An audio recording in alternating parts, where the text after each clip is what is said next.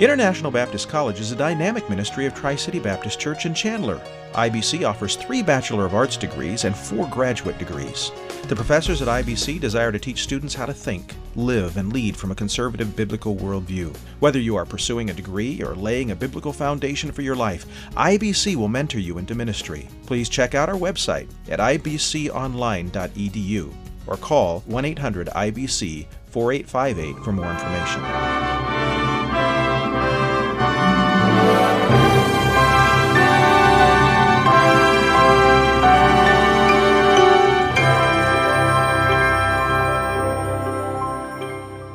If you think the responsibility is all on your shoulders, you won't do much. If you expect God to do everything, then you won't do much. But when we understand that we have a responsibility to be obedient to Him even in the unbelievable, and trust the fact that He is the one that will make that happen, great things can be done.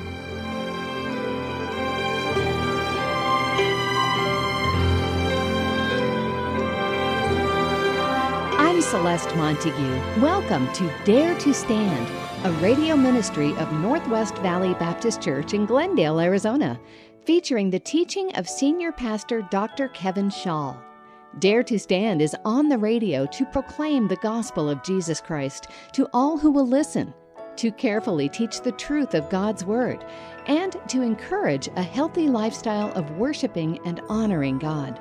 For more details about Dare to Stand or the ministry of Northwest Valley Baptist Church, please visit www.daretostand.org or call the church at 623-581-3115. You can receive a free MP3 copy of today's message or the entire series in MP3 format for a small fee by contacting the church. Today, we continue our study in the book of Esther with more of a lesson titled God's Sovereignty and Human Responsibility, Part 3. We are in Esther, Chapter 5, as we pick things up with Esther, who has been placed by God in the palace as queen to act on behalf of her people. She took great risk, but she had to trust God for the outcome, which is true for all of us as we serve the Lord. Let's listen. Here's Dr. Kevin Shaw.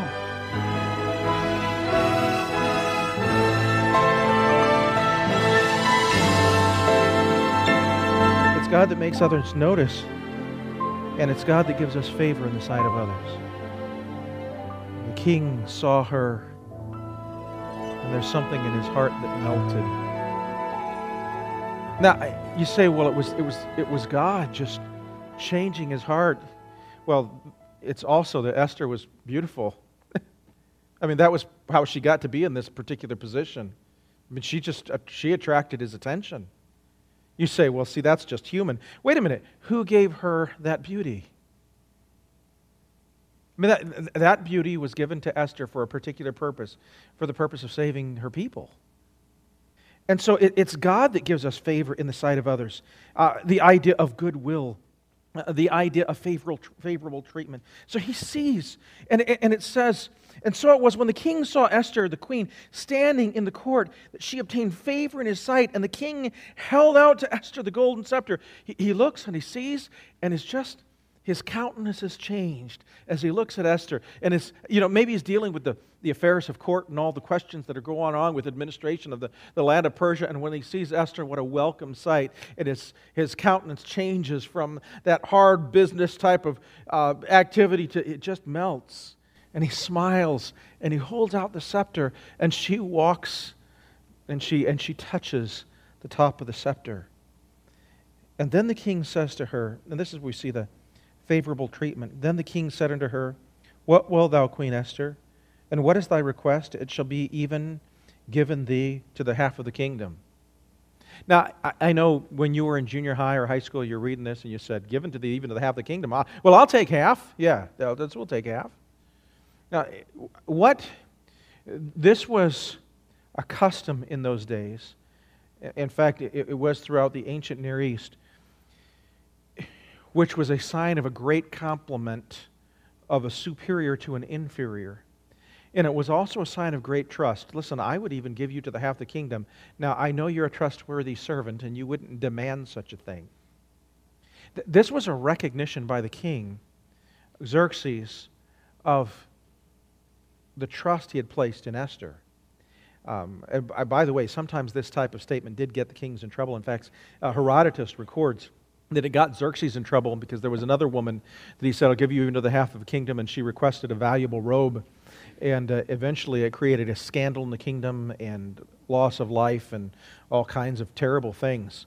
But what he meant here is, Esther, I am placing you in a position of tremendous favor. I care for you. I am precious. You are precious to me, and I want to show my love to you. And it is God that placed that favor in the heart of Xerxes for Esther. And God can do the same for us. Now, give us place of favor. We see it with other people in Scripture. That kind of favor went with Joseph wherever he went. When Joseph was sold into... I mean, he had that favor with his father. Then he had that favor when he was sold into captivity in Egypt, in Potiphar's house. He had the same favor when he was in prison in Egypt and rose to the chief of the prison. And then he finds himself in the favor of the Pharaoh of Egypt, rising to the second in command of all the nation. Well, you say it was something remarkable about Joseph. Well, honestly, Joseph was faithful, and Joseph served well, and Joseph had a clean heart. But there have been many other characters in Scripture that had those same qualities. It was God that gave Joseph that favor in Egypt. And so sometimes this favor is intense, and it's unexplained. Human responsibility does plan. Now, so he says, I'll give you the half of the kingdom. And Esther says, what I'd like you to do is come to a banquet that I've made. Now, God expects us to use the resources that he has given us. And one of the resources that he has given us is the ability to think ahead. So we have human responsibility and divine sovereignty. Because God is sovereign does not mean that we should not plan. Does that make sense? We plan. Well, you say, well, God is sovereign. He'll just take care of it. Well, wait a minute. No, we plan. It's like, and that was the point that William Carey was making about reaching the world. Yes, we have this huge task to reach the world.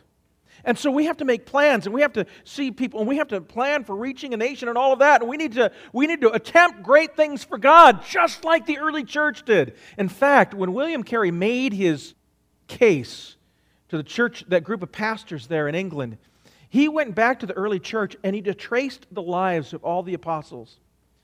In fact, he went and discussed the missionary activities of the apostles during the first century.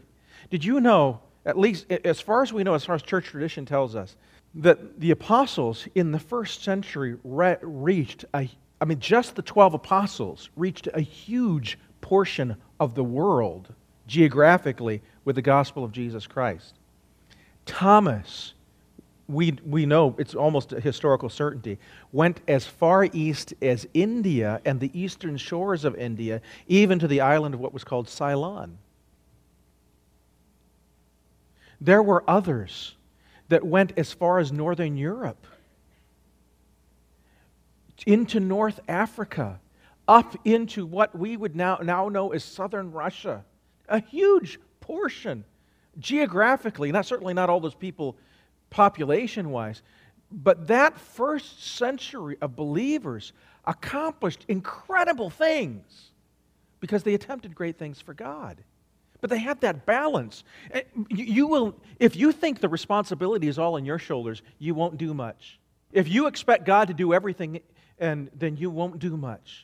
But when we understand that we have a responsibility to be obedient to Him even in the unbelievable and trust the fact that He is the one that will make that happen, great things can be done.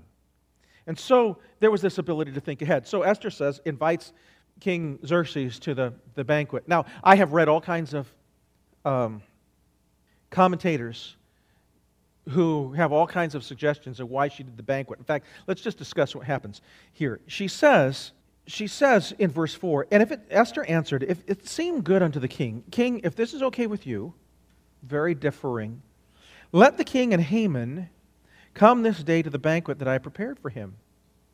king says, absolutely. Cause, go get Haman, tell him to hurry, that he may do as Esther had said. So the king and Haman came to the banquet that Esther had prepared. And the king said unto Esther at the banquet of wine, What is thy petition? And it shall be granted thee what is thy request, even to half of the kingdom? Same thing over again. She says, come to another banquet. Now, let's talk about what was going on. Here's my guess. My guess is she wasn't sure exactly how all this was going to go. And so she had the banquet prepared. And she saw when the king came to the banquet and Haman came to the banquet that things were going well, but things weren't just right. And so she said, well, I'm going to have to do another one because, she just had that sense that things weren't just right. There are some people who believe this. I read one commentator said this. If your wife asked you out to dinner, but she said, bring a buddy along, you wouldn't like that. In fact, you'd get pretty tired of that buddy pretty quick if it was just supposed to be you and your wife.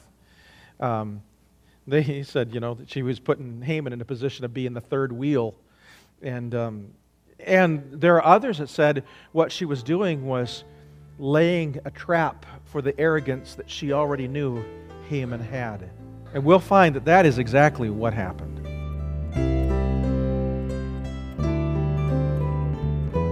Queen Esther was calm, cool, collected, and cunning. Dr. Shaw will be back to continue to describe how she laid a trap for the evil Haman. Stay tuned. You're listening to Dare to Stand with Dr. Kevin Shaw as we continue a study in the book of Esther. Dare to Stand is a radio outreach of Northwest Valley Baptist Church. Please visit daretostand.org for more details about Dr. Shaw's church or this radio program. Now, here's Dr. Shaw to talk a little about an addiction recovery ministry going on at his church, Northwest.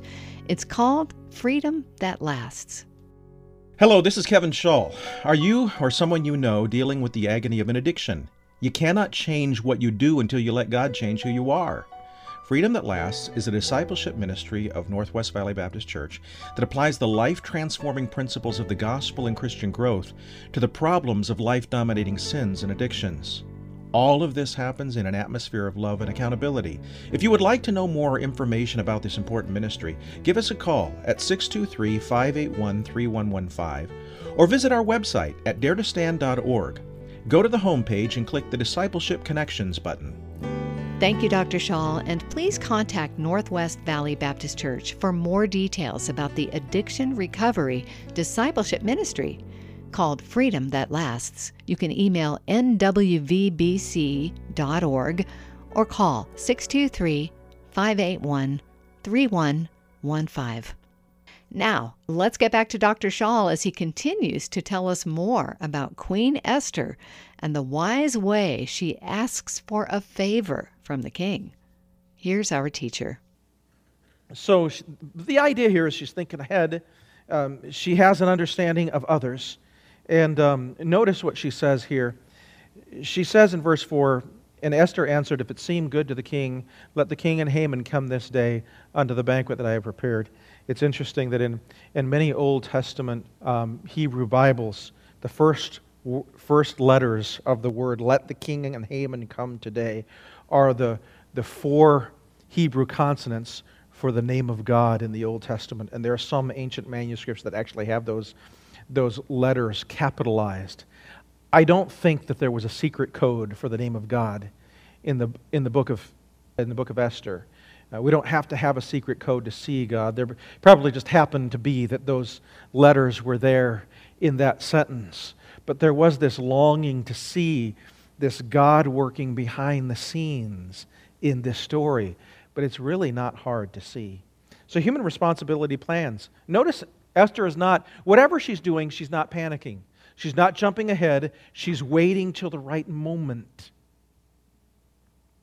She's waiting till everything seems just right when she'll have opportunity to speak to the king. And there are times when we do that. We plan. You try to develop a relationship with someone in order to share the gospel. And maybe you have somebody over for dinner. And the course of the conversation and that dinner just doesn't seem to go right for sharing the gospel. And so you try again. And the course of the conversation doesn't exactly go right. And maybe you try again. And next thing you know, somebody asks a question. And it just seems to open the door and everything goes right. Here's the issue. There is a time for patience, but that patience has to be accompanied by persistence. And so God's sovereignty, remember though, it's God's sovereignty that traps the wicked. You know, inviting Haman to the dinner was in Esther's power to request.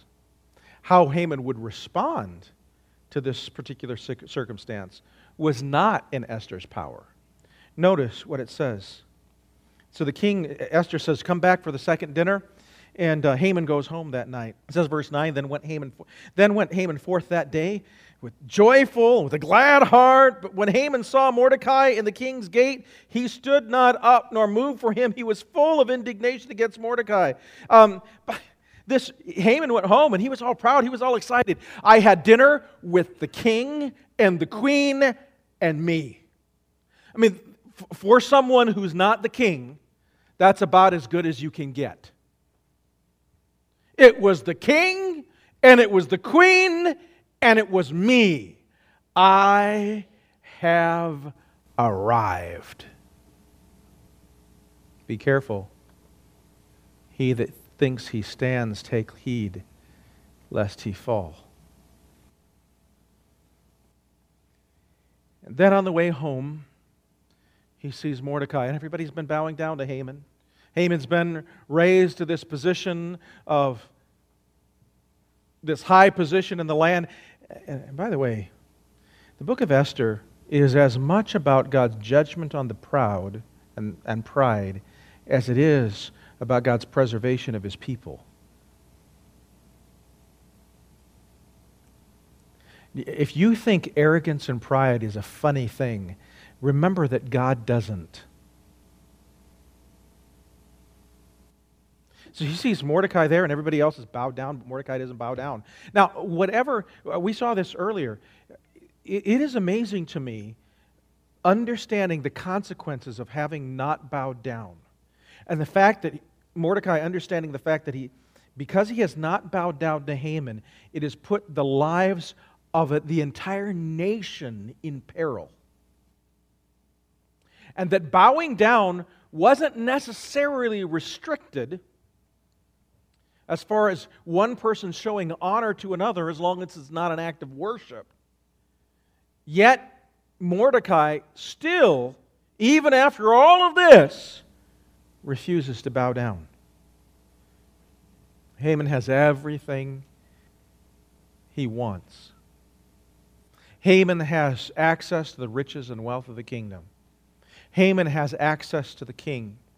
Haman has more power at this moment than anyone else in Persia.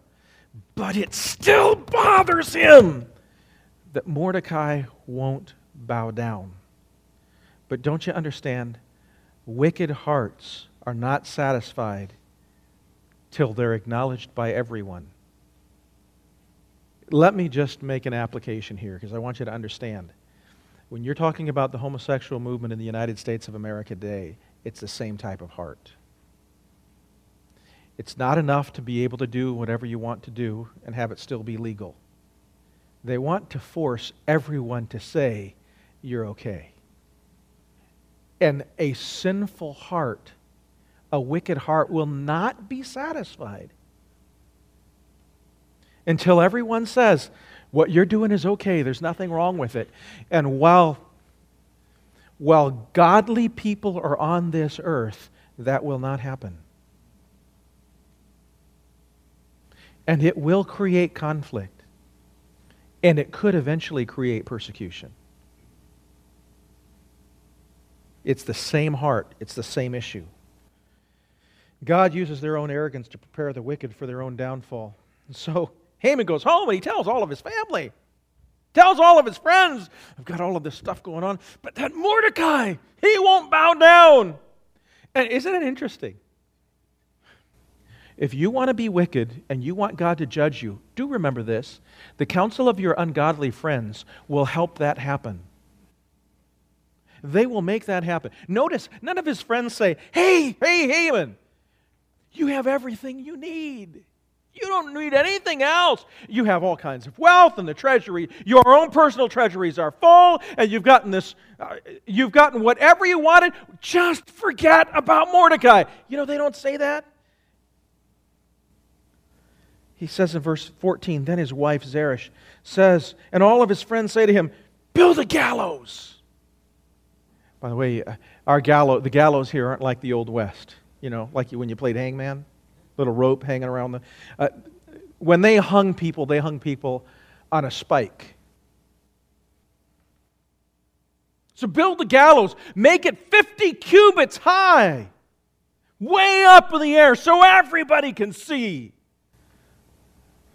When you go on before the king, ask the king if he'll put this guy to death.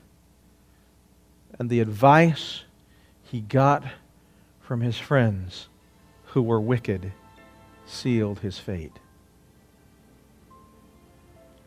You can say, I don't believe you, Pastor Shaw. I want to do what I want to do and live the way I want to believe. You don't have to believe me. You can find out for yourself if you like. You will, though. You will.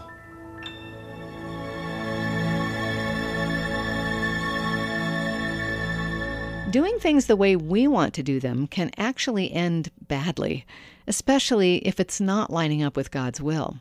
Stay tuned. Dr. Shaw will be back to summarize what we learned from Esther's example here in just a moment. You're listening to Dare to Stand, a radio ministry outreach of Northwest Valley Baptist Church in Glendale, Arizona, where our teacher, Dr. Kevin Shaw, serves as senior pastor. Northwest Valley Baptist Church is located at 4030 West Yorkshire Drive in Glendale. That's just south of the 101 at 40th Avenue. Sunday worship service is at 9:30 a.m. Adult Bible studies and Sunday school for all ages are at 11 a.m. and Sunday evening service is at 6 p.m. Childcare is provided for all services. Wednesday evening activities include prayer meetings, children's and teens programs. Northwest Valley Baptist Church also offers a quality traditional Christian education for your children, grades K through 12, at Arrowhead Christian Academy, located right on the church property at 40th Avenue and Yorkshire Drive. For more details about the church, kids programs, this radio broadcast, or to register your kids for Arrowhead Christian Academy, please visit www.daretostand.org. or call 623-581-3115. If you enjoy listening to this radio program, please consider supporting Dare to Stand with a tax-deductible donation of any amount. Visit daretostand.org and follow the link to the church website, where you can also download free copies of Pastor Shaw's sermons. Give us a call at Northwest and let us minister to you personally in any way we can. Call 623-581-3115 today. And remember, you can listen to Dare to Stand Sunday mornings at 9 a.m. on this same station. You're always welcome to visit Northwest Valley Baptist Church in person, too, for Sunday morning service at 9:30 a.m. and Sunday evening teaching and discipleship at 6 p.m. I'm Celeste Montague. Please join us next time as we continue our study in the book of Esther. Now, here's Dr. Shaw with a closing thought on the lesson we learned from Esther today. We'll see you next time for more right here on Dare to Stand. So what's the lesson for us? We'll see how this works out as we go through the rest of it next week. Simple. This wonderful song that we sing that combines the idea of God's responsibility, or human responsibility, and God's sovereignty. Trust and obey. How to be happy in Jesus. Trust and obey. God's in control. We are required to be obedient. How are you doing?